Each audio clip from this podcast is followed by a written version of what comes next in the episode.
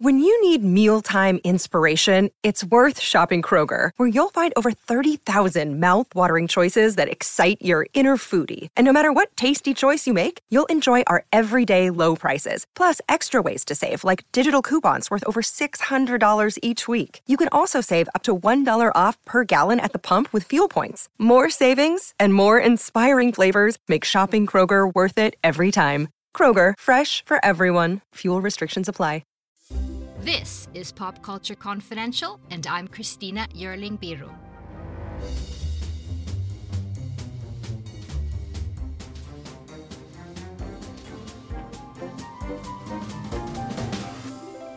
he really wanted her to have range and he made me pull it all out i tell you. He pulled out all the stops. There's nothing Keke palmer can't do and director jordan peele knew that Welcome, everyone. I'm so thrilled to welcome the multi talented, funny, and smart Keke Palmer to the show. Keke is a Hollywood veteran. She's been acting since she was 10. In 2006, she starred in Akeelah and the Bee alongside veteran actors Angela Bassett and Laurence Fishburne. She's starred on Disney, Nickelodeon. She's had her own talk shows, won awards, played Cinderella on Broadway. She has a singing career. She just recently starred in the Jennifer Lopez hit Hustlers. She was a voice in Lightyear. And now she's wowing critics in Jordan Peele's horror thriller Nope. Plus, she's a viral meme queen and a master of social media. There are many themes in Peele's Nope. One is the horrors of Hollywood fame and filmmaking. The role was specifically written for Palmer, and she herself says in our conversation how she started to realize how Nope's super interesting meta themes about getting swallowed up by fame or by the spectacle, you'll get it when you see the movie, was something that she really knew something about. In Nope, Kiki Palmer plays Emerald. She and her brother OJ, played by Daniel Kaluuya, run a horse ranch with horses they train for Hollywood productions. They discover something sinister in the skies above their ranch, and they're determined to film it to get the money shot, or the Oprah shot, as they call it. The movie also features a tragic and scary story about a sitcom child star, a cinematographer ready to give up everything for that perfect shot, references to Jaws and other legendary cinema, and of course, many terrifying jump scares.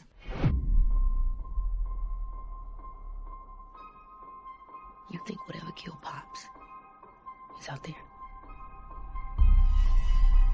What did you see? It's big. It's in the cloud.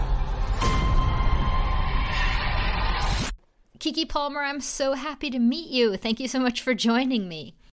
Oh my gosh, thank you so much. Wonderful to meet you. So, um, congrats on this incredible movie.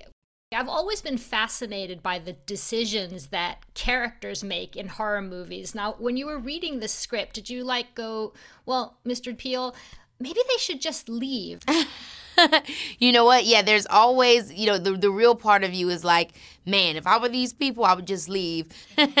But then, of course, you know, like like in any good horror film, they have reasons as to why they would care. You know, and for these characters, it's the ranch, the legacy of the ranch, and trying to maintain, uh, you know, their legacy and their you know within their family. Yeah, because there's a lot of tropes about female characters in horror film. In what way is Emerald different to the genre?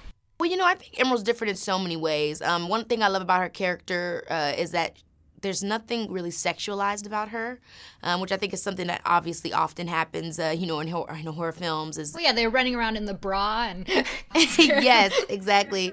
So she's not sexualized, although I do think that she's beautiful. I'm not saying that's because it's me, but I think that there is a beauty and a charm in the character just as she's written um, that doesn't have to do with her body, but has to do with uh, her personality um, and the choices that she makes that kind of, you know, make you fall in love with her along the way. And also, I think that she, you know, she has humor. You know, I mean, she's goes from being what you would consider the, the jester archetype to kind of you know aligning a little bit more with the orphan archetype. And and obviously you, you know i don't want to spoil anything but her growth and her transition is so it has so much range. And that's not something i, I not only see often in horror films but i don't see in films in general. Did you know that the very first assembly of photographs to create a motion picture was a two second clip of a black man on a horse? And that man is my great great grandfather. Great. There's another great grandfather. But that's why, back at the Haywood Ranch, as the only black owned horse trainers in Hollywood, we like to say since the moment pictures could move, yeah, skin in the game.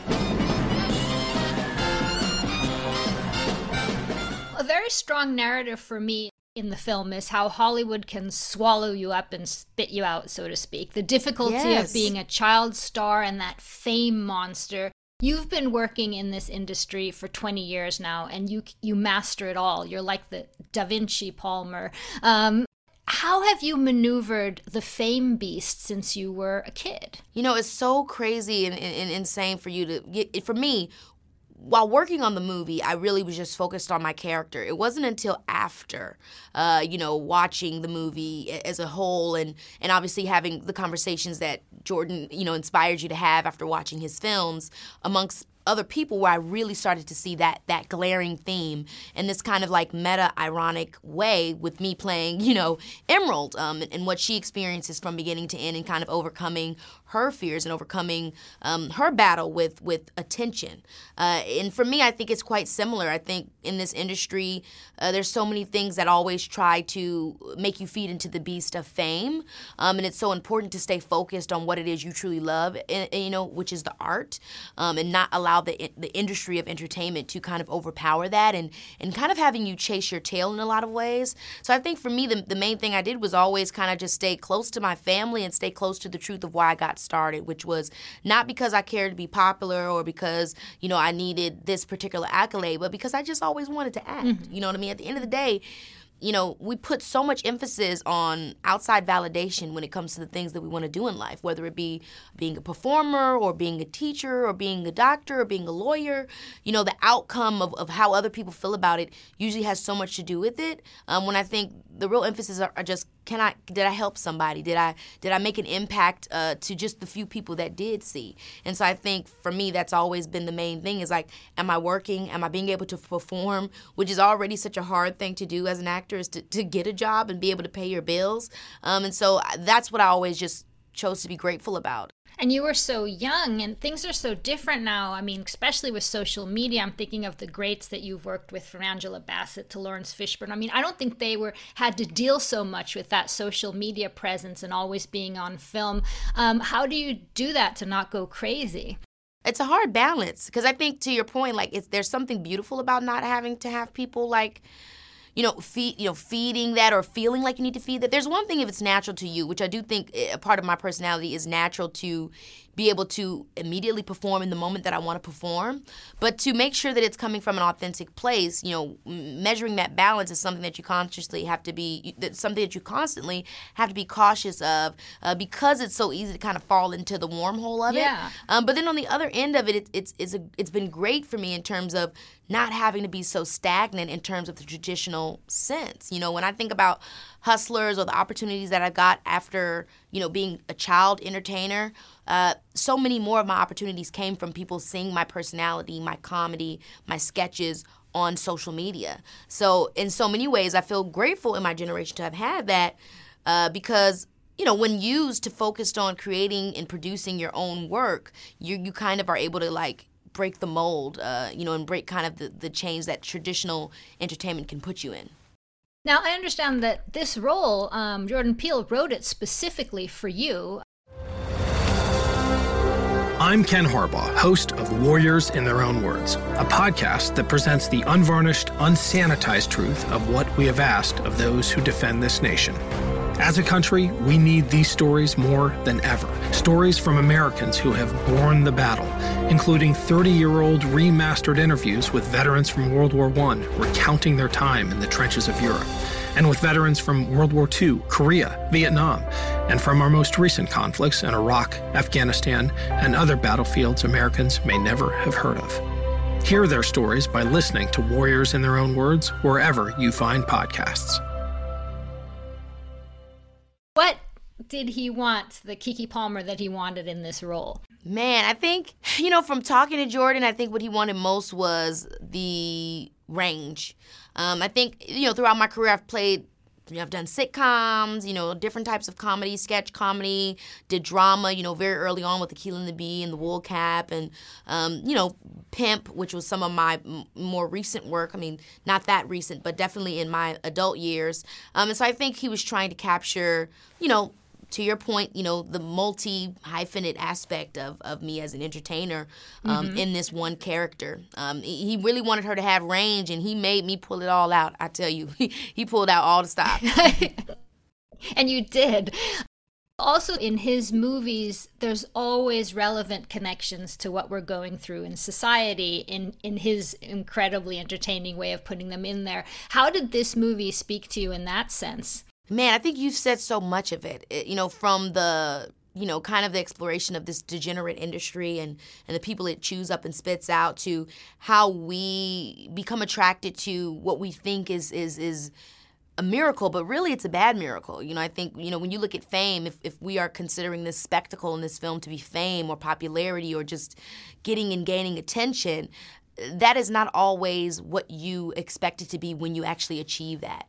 You know what I mean? When your mm-hmm. focus mm-hmm. is just basically on being, um, you know, being something to talk about, you know, and not really of anything of substance, then you know, really, what what's really being said? You know what I mean? What how how, how what does that really do for you in your life? How does that affect you? What is what does that do to you as the subject uh, that's being viewed? Um, the the violence of being viewed eh, or viewing, all of those things kind of ring ring true to me, and, and you know it, it, that's the horror. The horror is that we we constantly always need to see things and in, in, order for them to be true, no matter how terrible they are. You know, we've seen that from from racially to politically to mm-hmm. I mean mm-hmm. across the board. You know what I mean? It's not true until you see it. And to your point, also that there's a strong theme of erasure too. Yeah, yeah. I think he speaks so much to that as well. I want to talk a little bit about the production itself.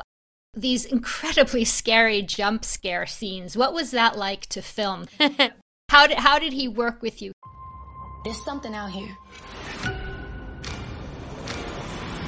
Yeah, nah, nah, nah.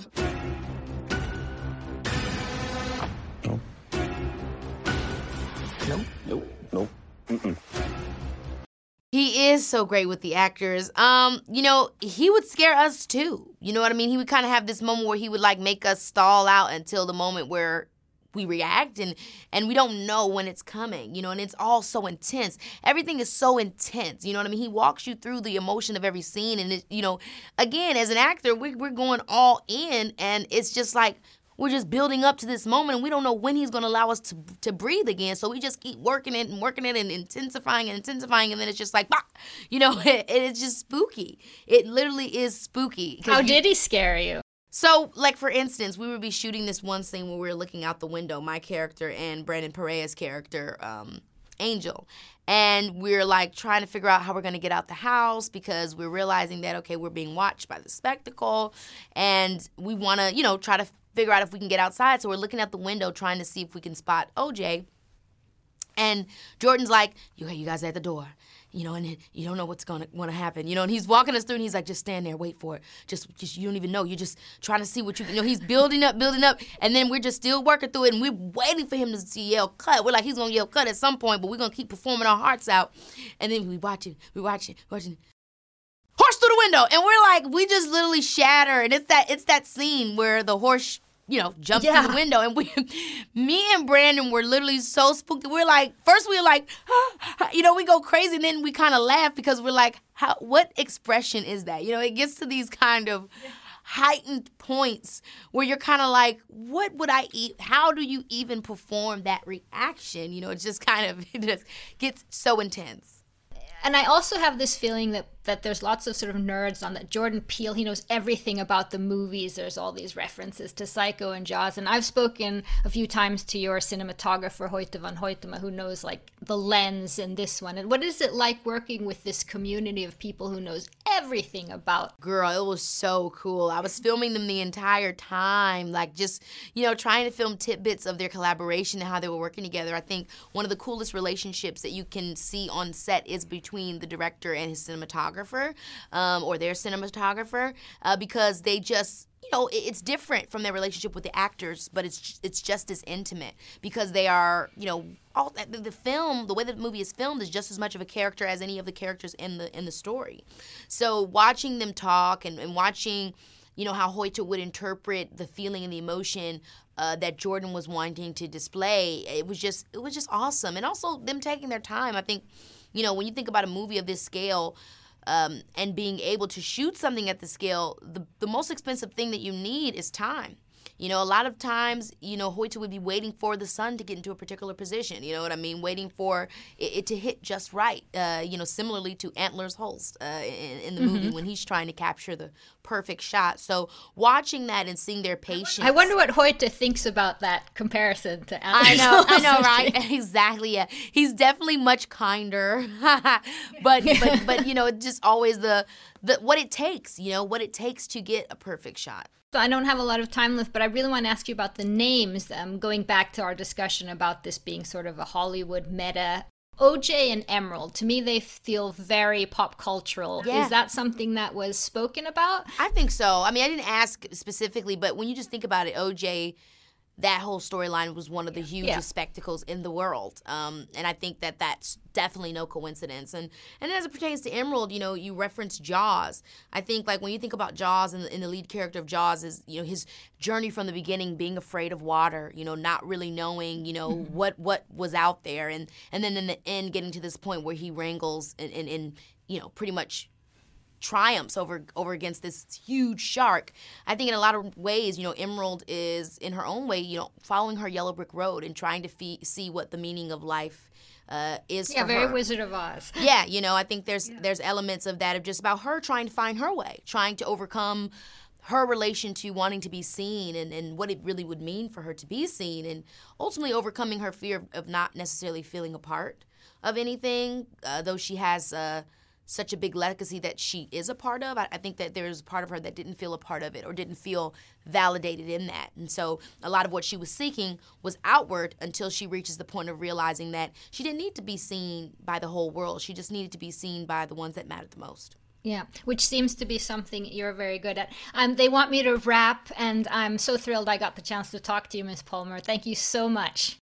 Thank you so much. Don't miss Keke Palmer in Nope in theaters. And thank you so much for joining us on Pop Culture Confidential. Subscribe to the show wherever you get your podcasts. See you next time. Well, hey, podcast listener. My name is Vince, and I'm the host of a show called The RR Show. It stands for Reddit Readings. We're going to sit down twice a week, and I'm going to bring you the most entertaining stories from all of the best subreddits that exist online. Things like malicious compliance, petty revenge, hey, lady, I don't work here. Oh, there's so much more. Lots of great stories and things you won't believe. Like the one time uh, this dude was caught in a bathroom with his friend and he was slapping them because that was the only way that he could actually legitimately help them. A mall cop comes in with a taser. Oh, yeah, the rest is history. It's going to be fun. There's, uh, I don't know, I got like 20 seconds left, so I don't got much more time to tell you another story. But just join me on The RR Show. It's from Evergreen Podcast, produced in partnership with Wessler Media. So, The RR Show, wherever you get podcasts, subscribe today. And uh, it's like an adult story time. Let's hang out together. The RR Show. Subscribe today, wherever you get your podcasts.